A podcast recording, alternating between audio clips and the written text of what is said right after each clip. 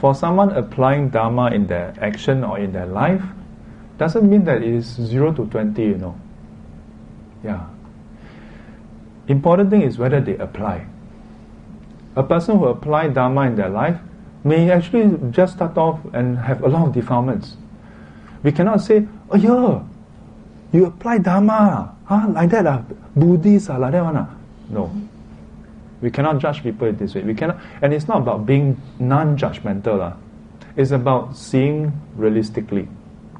Just because this person currently still manifests defilements, doesn't mean the person didn't apply, you know. Just that maybe his defilements, the, the you know, the, the, the, he start off in this life with more defilements than us. Yeah. And his effort, maybe he put in more effort than us, you know.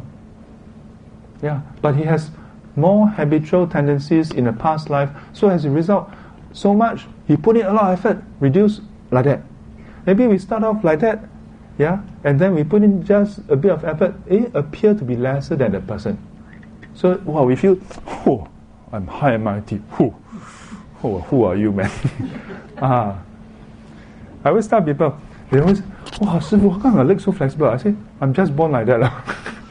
I didn't really, yeah, I'm serious, you know. I'm not, some people say, oh, well, I need how late. No, but I'm not being how late, you know. I'm just being honest that I didn't really put in much effort, you know. It's just like that. when I was in his age, I can fall here, fall there already, like, yeah. So I realized that different people are at different levels, even when they are born, at starting ground.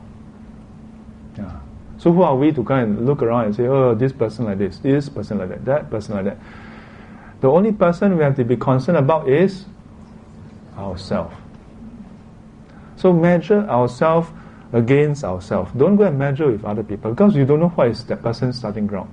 But you know what is your starting ground. Three months ago, you know who, how you how you were, right? Here, don't kind of tell me no self, ah. but 师傅 no self. 哎呦，是麻烦了。啊， 啊，so when you're doing this comparison, yeah, compare with yourself. Yeah? Three months ago, six months ago, how much defilements do you have? Mm. Then that's meaningful. If three months ago you were 80 to 20, three months later you are still 80 to 20, still don't be disheartened. Don't be disheartened. Important is you have to ask yourself honestly did you put in consistent effort? Did you put in persistent effort? And even more importantly, did you put in the right effort? Here, right effort meaning the right technique, the right method, yeah, towards that kind of defilements. Because the moment we compare with others, a lot of things can go wrong. Maybe the thing that you're comparing with that person is the only problem that person have, you know. Everything else, the person is perfect right already. But we always like to look at that one problem the person have.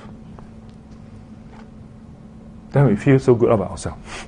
I'm cultivated. Ah, compare with ourselves. Don't compare with others. Whether it's worldly achievement or our own practice.